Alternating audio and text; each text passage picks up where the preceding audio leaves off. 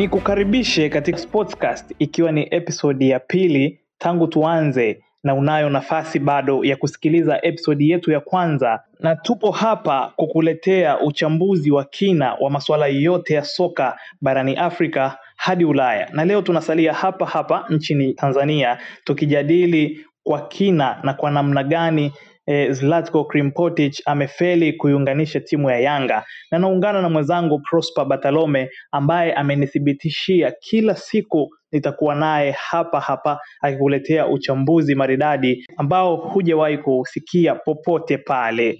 Prosper, mambo vipi?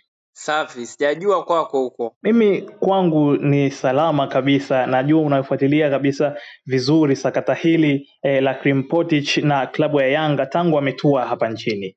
Ya, nilikuwa nafuatilia kwa sababu ukiangalia kulinganisha na takwimu zake za vilabu za muda ambao na siku ambazo amehudumu katika vilabu mbalimbali ambavyo amevipita, ilikuwa ni nafasi nzuri kufuatilia eh, kwenye klabu hii ya Young Africans ambayo kwa mwaka mzima wame, wame, wameshahudumu. Huyu ni kocha wa takribani wanne, kwa hiyo ulikuwa unaangalia na walivyo na hamu kweli ya kupata taji msimu huu, ulikuwa unaangalia ni namna gani wanaweza wakamhendo e, na ukiangalia na rekodi yake ya kutimuliwa huko nyuma. Naam, baada ya siku thelathini na saba kama kocha mkuu katika klabu ya Yanga hatimaye bwana e, Zlatko Krimpotic mkataba wake umesitishwa punde tu baada ya mechi yao dhidi ya Coastal Union kumalizika katika uwanja wa Taifa ambako waliibuka kidedea kwa mabao matatu kwa sifuri. E, Krimpotic amekaa Yanga tu kwa siku thelathini na saba na tukiangalia pia historia yake ya nyuma e, alipokuwa kule nchini Afrika Kusini katika klabu ya Polokwane City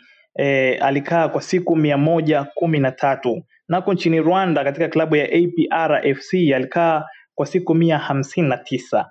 E, na nchini Botswana katika klabu ya Jwaneng Galaxy alikaa kwa siku mia themanini na tisa ikiwa ni katika klabu ambayo alikaa kwa muda mrefu zaidi. E, na klabu nyingine ambayo ni Zesco United ya Zambia alikaa kwa siku mia sitini na tano. E, Prosper, ni kwa nini huwa Zlatko Krimpotic hakai kwenye timu kwa zaidi ya mwaka mmoja?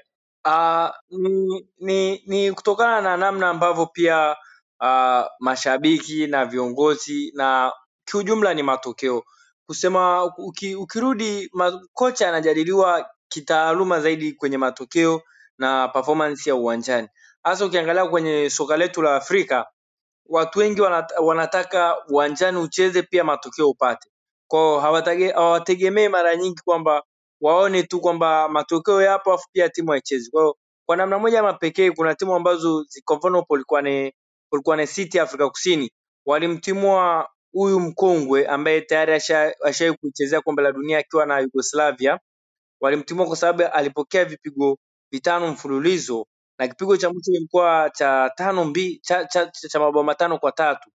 Ukiangalia pia rekodi yake Zesco, mashabiki walikuwa washaanza kulalamika kusema kwamba timu ina poor performance, walianza kuulizia mbinu zake ambazo anazitumia.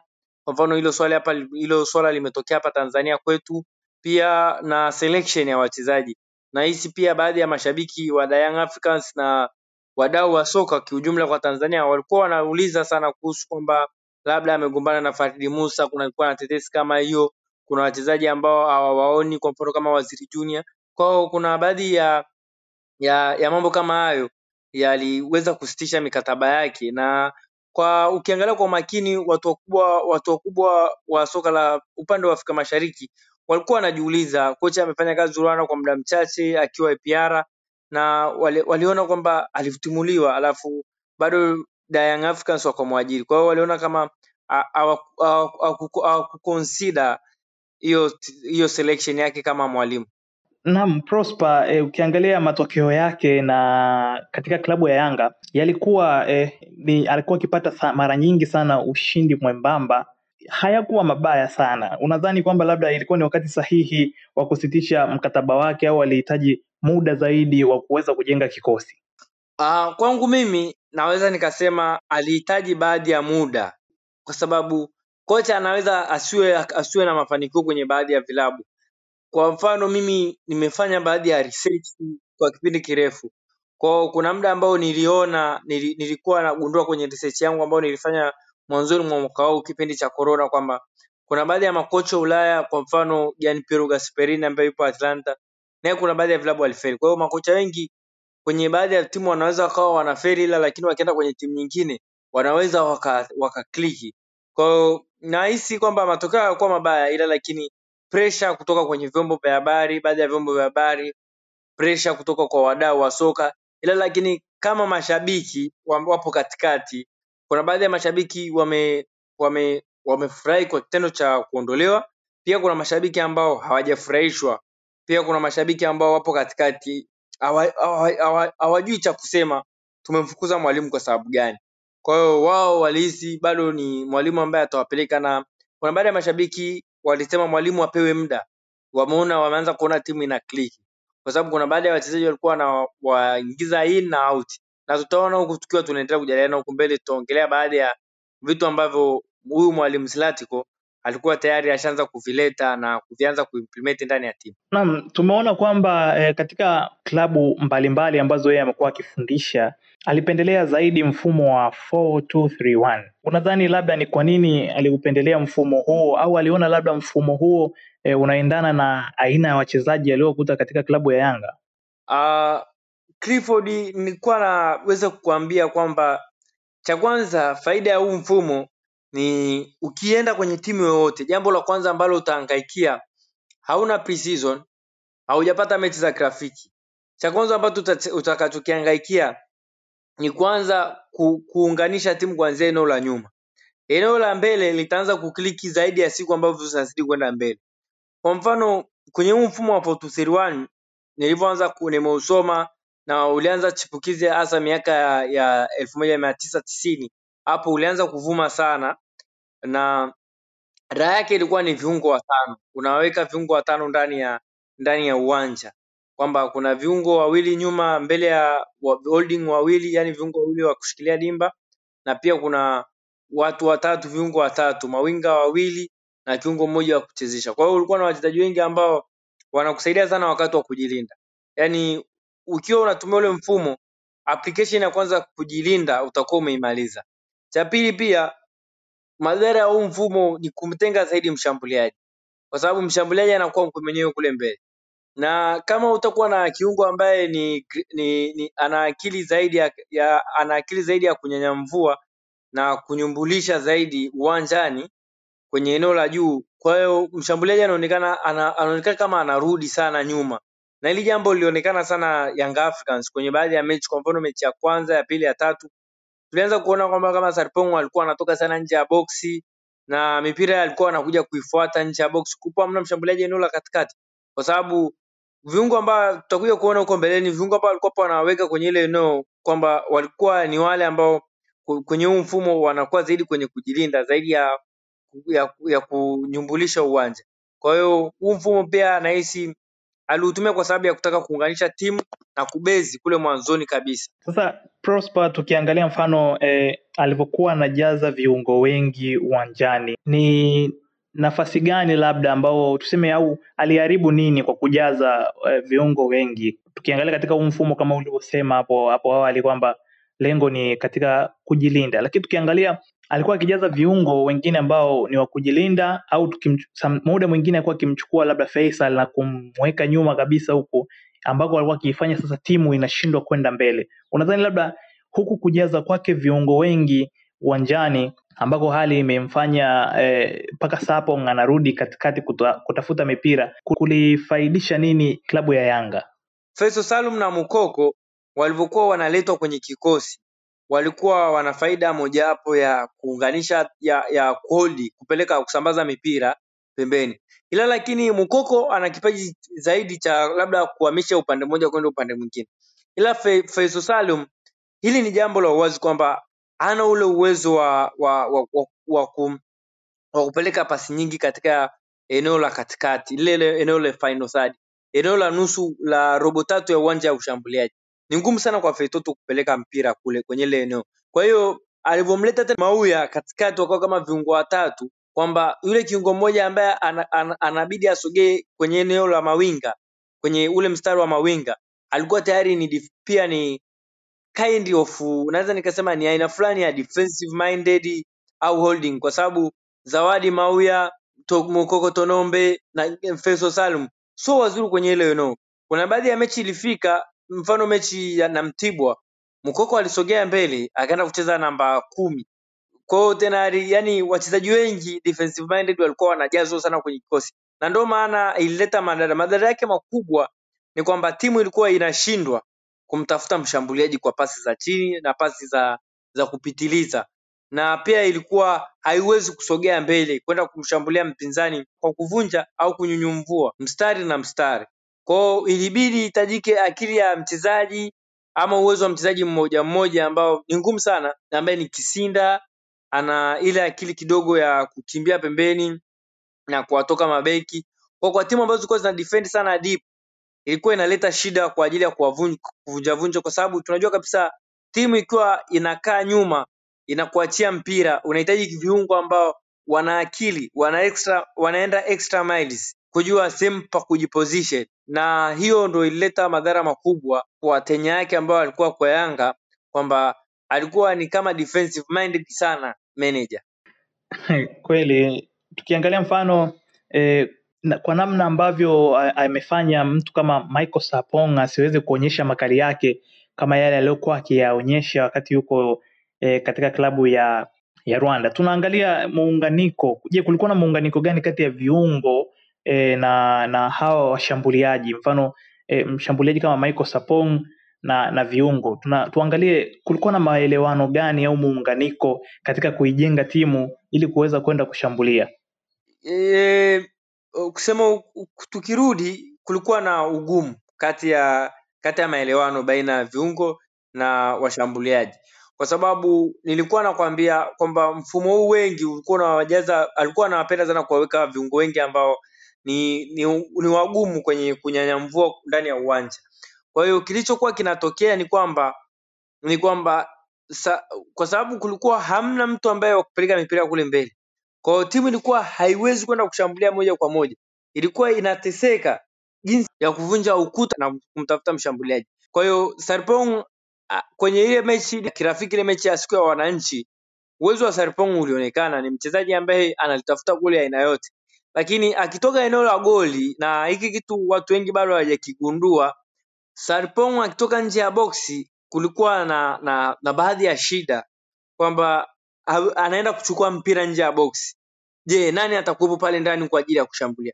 Kwa hiyo ilionekana kabisa akitoka nje ya boksi, mshambuliaji akiwa nje ya boksi, mpira haiendi. Akiwa ndani ya boksi, mpira haiendi, anabidi atoke nje nje ya boksi. Kwa hiyo jambo la kwanza ambalo alifeli ndani ya mechi hizi tano ni muunganiko kati ya viungo na, na washambuliaji ambapo jana ndani ya dakika arobaini na tano za mwishoni wakati kipindi cha kwanza kimeisha cha bila kufungana mchezo tangu mechi ya Tanzania Prison mpaka ndo goli lilifungwa kipindi cha kwanza. Tangu hapo hamna goli lilofungwa kipindi cha kwanza. Mechi ya nne tena hamna kipi, goli kipindi cha kwanza. Kwa hiyo alichokifanya ni niliona alikaa na Mwambusi akakaa na kocha msaidizi mwingine wakawa wanaongea pale kwa kwa muda mrefu sana. Kwa wachezaji wakiwa wameenda kwenye vyumba vya kubadilishana nguo akawasimamisha kina kina Deus Kaseke kina Niyonzima wakaenda wakafanya mazoezi wakaenda wakafanya mabadiliko. Na walipofanya mabadiliko inaonekana kabisa kwamba alivyokuwa anawachezesha wakina Mauya kina Fetu Salum kina Mukoko ilikuwa isaidii timu kwenda mbele. Kwamba kulikuwa kunahitajika kiungo ama Carinyos Niyonzima ambao wanabidi wakae eneo la juu la, la eneo la mbele yao waweze kuflourish waweze kuusuka mpira. Na ilionekana kwa sababu tukiona goli alilofunga Yakubu goli namba tatu tuliona kabisa limetoka pasi kutoka kwa viungo. Na tuliona jana viungo ndo walifunga magoli. Kwa sababu gani? Kwa sababu viungo ambao wana akili ya unyonyomvu na kujua cha kufanya ndani ya boksi au nje ya boksi na mpira ulicheza vizuri kipindi cha pili kutokana na na baadhi ya wachezaji ambao waliingia. Tumeona Carlinhos naye jana akipachika pia bao lake la kwanza kwenye ligi kuu tangu awasili, lakini tumeona Carlinhos katika kila mechi au katika mechi nyingi akitumika kama kama winga. Hiki kitu kimeikosesha nini labda eh, klabu ya Yanga hususan katika kutengeneza nafasi za magoli ukilinganisha na uwezo wake Carlinhos? Uh, kuchezeshwa pembeni kwa mwalimu Krimpotovic aligu, Zlatko aligundua kwamba alikuwa anahitaji mtu wa pembeni ambaye wa kumimina cross ndani ya box kupeleka mpira. Baada ya viungo wa katikati kuanza kufeli kupeleka mpira mbele alifikiria alienda extra miles kufikiria nitapelekaje mpira eneo la, la mbele la, la box. Alichokifanya ni kuanza kutafuta akajua kisinda atafika ila lakini sio ule mchezaji ambaye ana, ana, anaweza aka week out and week out and day ana deliver zile cross kwa kuna baada ya muda adeliver zile cross kwa muda. Kwa hiyo Carlinhos uh, Carlos Stereo ana, ana, ana kipaji kizuri cha ku, cha kudeliver cross na alianza kuona tangu alivyompa dakika. Kwa hiyo alichokifanya akasema ili kumfiti ndani ya uwanja kwa sababu eneo la wingi mmoja la winga mmoja ilikopo lipo open na hamna mchezaji wa kumweka huko. Ameosha wachezesha wakina Yakubu wakina Sarpong wote wamepelekwa kule pembeni hamna. Kwa hiyo alichokifanya akabidi ampeleke Carlos ambaye ana uwezo wa, wa kupeleka wa kupiga cross ili ziingie kwenye box na imekuwa ni muda kwamba akipata mpira anaweka anaweka kwenye box anaweka kwenye box na kingine ambacho kina madhara makubwa kwa Carlos kucheza kule pembeni ndani ya ndani ya Zlatico ilikuwa ni kwamba alikuwa na awareness kwamba mpira ukiwa kwenye eneo la winga wa kule wa upande mmoja, mimi winga yangu inabidi niingie ndani. Ni kitu ambacho alikileta extra ambacho sio kwa kila mchezaji ambaye anacheza ligi yetu hapa ndani wanao huo uwezo wa kwamba mpira ukiwa winga ya kule, mimi inabidi niwepo ndani ya boksi ili kumsaidia mshambuliaji. Kwa mfano goli la kwanza alilofunga goli la kwanza alilofunga alilofunga kwenye mchezo wa mwisho tuliona kabisa Gross imepigwa, ameingia, amepiga kichwa, na tuliona hata pia kipindi cha kwanza alifanya vile, na pia tunaona kwenye mechi dhidi ya Kagera Sugar alifanya mfano ule ule kwamba alikuwa winga Kisinda akiwa na mpira kule, yeye anaingia kwenye winga yake. Ni jambo hilo limekuwa likiwa linatendeka kwamba anatoa nafasi pia kwa mshambuliaji na kwa winga mwenzake kutafakari sehemu gani pa ku, pa, ku, pa kupiga mpira, na ukipiga mpira mshambuliaji akikosa, yeye yupo kwa ajili ya kusaidia na hilo jambo limekuwa likiwasaidia na limekuwa likiwasaidia jana na ameweza kufunga goli lake la kwanza.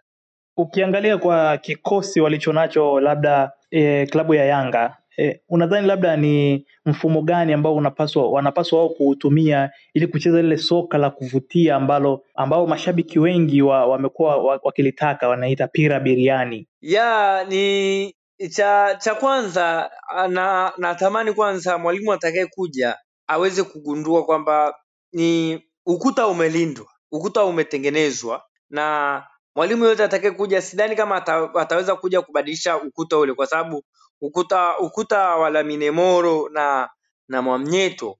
Tangu wa, wacheze pamoja takriban dakika mia tatu sitini. Michezo minne. Hawajaruhusu bao lolote. Ruhusu bao lolote kwa mpinzani. Na tukija kwenye eneo la viungo na naamini mwalimu atakaye kuja lazima atatumia holding wawili. Viungo wawili ambao ni wa kushikilia dimba. Ambaye mmoja atakuwa ni defensive minded sana na mwingine ambaye atakuwa sio defensive minded sana. Kwao labda mwalimu atakayekuja ni ni mwalimu mi sitegemei tena mwalimu mwingine aje aweke viungo watatu Zawadi, Mukoko na Mukoko na Faisal Salim pamoja kwenye mchezo mmoja.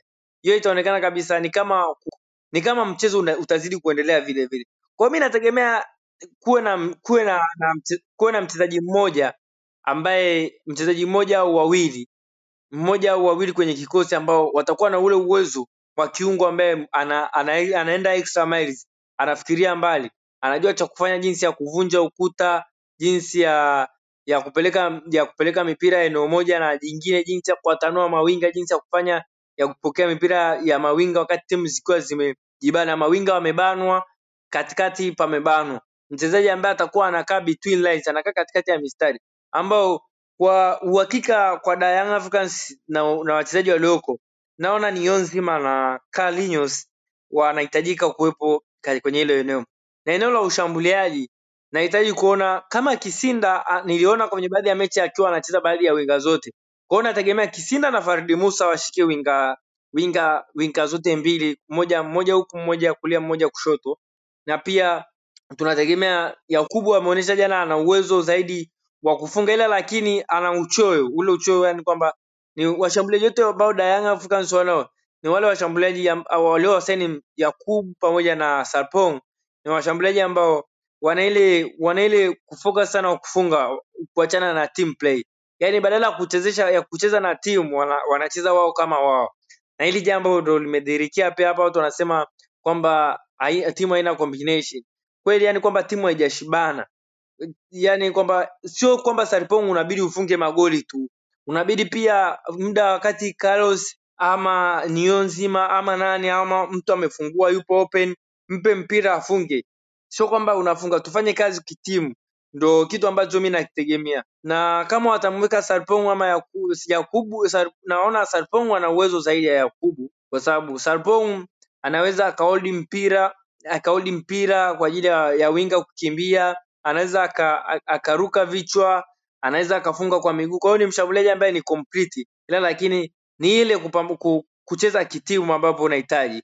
Kwa kwa mfumo wangu mimi ningeendelea na huu mfumo wa huu mwalimu 4231 au 433 La- lakini ni 4231 ita, itafitisha kwa sababu kwa soka letu la Tanzania naona kwa sasa hivi walimu wengi wanahama, walimu wengi wa kigeni wanataka kuachana na kucheza na washambuliaji wawili, badala yake kucheza na, na kiungo ambaye ananyumbulisha anaufurahisha mpira, anaufurahisha umma. Tuki, tukiangalia upande wa pili wakina Chama wanacheza kwenye eneo hilo na wachezaji wengi wengi ambao wanacheza eneo hilo wanauremba, ndo wanaanza kuleta pira biriani, pira kachumbari na pira mapira mengine hayo yote. Kwa hiyo Prosper, labda tumeona kwamba Yanga ikiwa inapata tabu ikikutana na timu ambazo zinakabia nyuma, uh, kwa lugha wazungu wanasema lower block kama Tanzania Prisons. Labda tu, kwa kuangalia kwa kikosi walichonacho, wanapaswa wafanye nini sasa ili kuweza labda ku, kufungua zile timu ambazo huwa zinakabia nyuma na kuweza kupata matokeo mengi, na waache tu kusubiria labda magoli ya mipira ya kutengwa kama ya kona au au ya faul tuliyoshuhudia. Uh, cha kwanza mi nategemea kuwe kocha ambaye atakuja anabidi awasisitizie wachezaji wake kwenye kukabia eneo la juu. Yanga wamekuwa sio wale wachezaji ambao wana, wana timu kufanya turnovers, yani kuachia mpira, kufanya makosa kwenye eneo lao. Kwa cha kwanza ni kwamba kwenye hizi timu ndogo hizi kuna muda ambao wanaanza mpira kwenye eneo lao.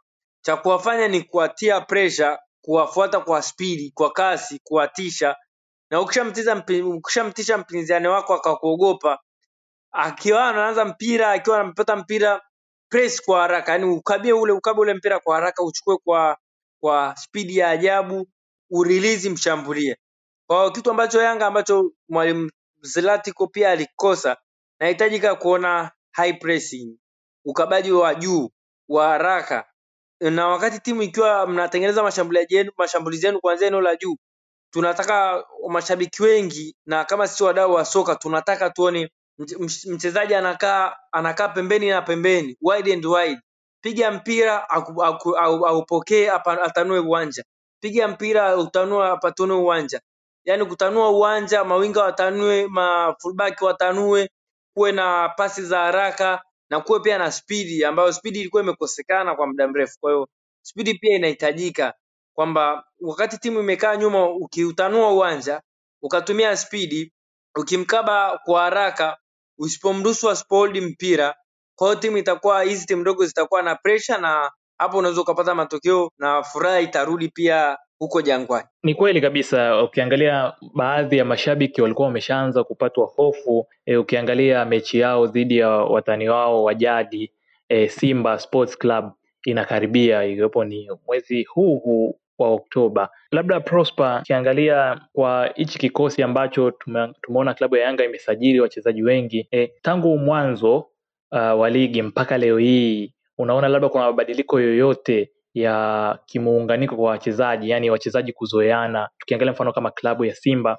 unaona kabisa wachezaji wanaelewana, wanaelewana. Ukiachilia mbali tu mifumo ya kocha, wao wenyewe kwa wenyewe tu wanaelewana uwanjani. E, ukiangalia labda katika kikosi ukilinganisha na kikosi cha, cha, cha Yanga, unaona labda kuna kuna hali yoyote au dalili au wanaonyesha hali ya kuzoeana wakiwepo uwanjani? Uh, kuna baadhi ya maeneo naona kuna uzoefu, baadhi ya wachezaji washaanza kuzoeana ukilinganisha na maeneo mengine. Kwa mfano eneo la, la ulinzi sina nalo hofu na nimelichambua hapo mbele. Eneo la ulinzi halina hofu kabisa. Eneo la kiungo wa ukabaji na kushikilia mipira hamna hofu. Tatizo ni kuanzia kwenye eneo la ushambuliaji kurudi mpaka kwenye eneo la kiungo mshambuliaji. Kwa hiyo kwenye mawinga na kiungo washambuliaji hapo ndo kumeonekana hamna mawasiliano. Na mwalimu ambaye atakuja cha kwanza atakachobidi akifanye ni kuanza kuanza mawasiliano kati na jambo ambalo watabidi wasili- kitu ambacho watabidi wasili- walisisitize zaidi.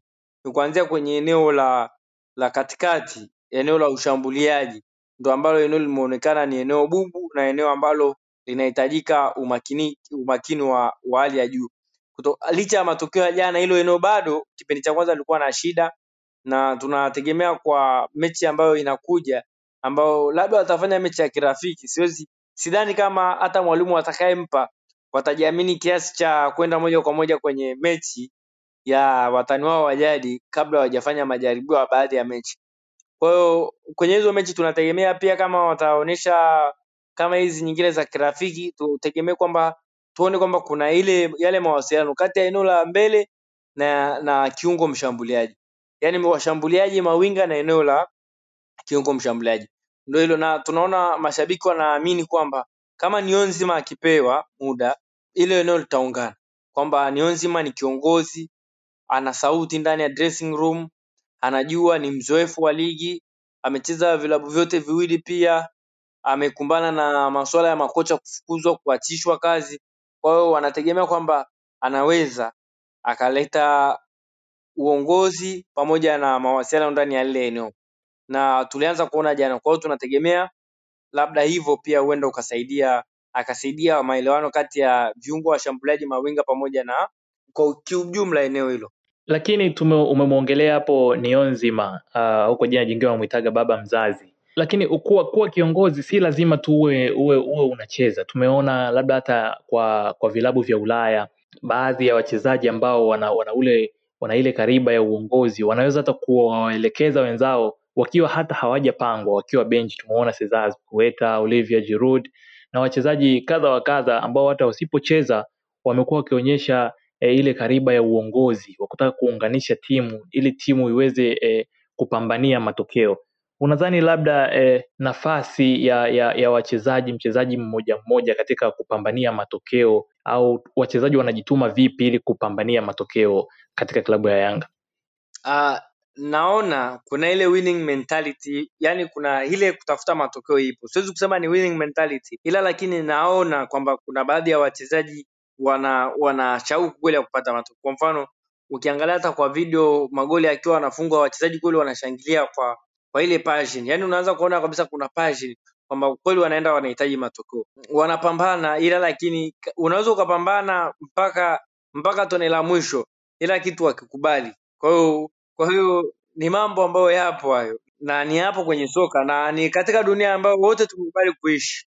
Basi tuitakie heri klabu ya Yanga ikiwa ina, ina, inaendelea tena kumtafuta labda kocha mpya atakayeweza kumalizia msimu huu. Na sisi tumefika tamati ya episode yetu ya pili ambayo tulikuwa tukijadili kidogo kuhusu namna eh, Zlatko Klimpotic alivyoshindwa kuiunganisha eh, timu yake hii ya Yanga ambayo imemsitishia mkataba baada ya siku thelathini na saba tu za kuhudumu kama kocha mkuu na sasa amefungasha virago vyake. Hatujui ataelekea wapi, tumtakie tu kila la heri, na sisi kama Sportscast tupo hapa kukuletea uchambuzi. Tumeangazia kwa kina namna alivyoweza kufeli na tumeweza pia kuangazia kikosi e, cha Yanga. Prosper, ni kushukuru tu kwa muda wako, najua umenihakikishia kwamba utakuwepo hapa katika kila episodi ambayo tutakuwa tuna, tu- tunairusha. Tutajadili mambo mbalimbali e, na kuchambua ligi mbalimbali zikiwemo za Tanzania na hata barani Afrika na mpaka Ulaya. Tutadrive kwenye vikosi mbalimbali labda Biashara, Azam, Simba, uh, Mtibwa. Kwa hiyo tutakuwa tuna tunaongea in deep na Mungo, wawakilishi wetu wa shirikisho.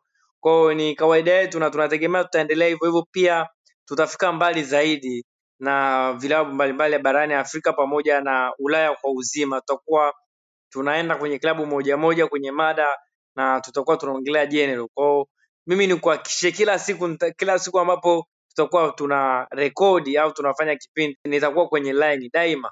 Pro, ni Prosper Batalome, mchambuzi wangu nambari moja katika podcast hii, ikiwa ni podcast ya kwanza ya Kiswahili ya michezo ambayo tunachambua vitu kwa undani zaidi. Ni kushukuru kwa muda wako wa kutusikiliza na kusihi uendelee kusubscribe katika platform zote ambazo unaweza kusikiliza podcast hii ili uwe wa kwanza kusikiliza kila episode inapotoka. Mimi ni Clifford Sangai.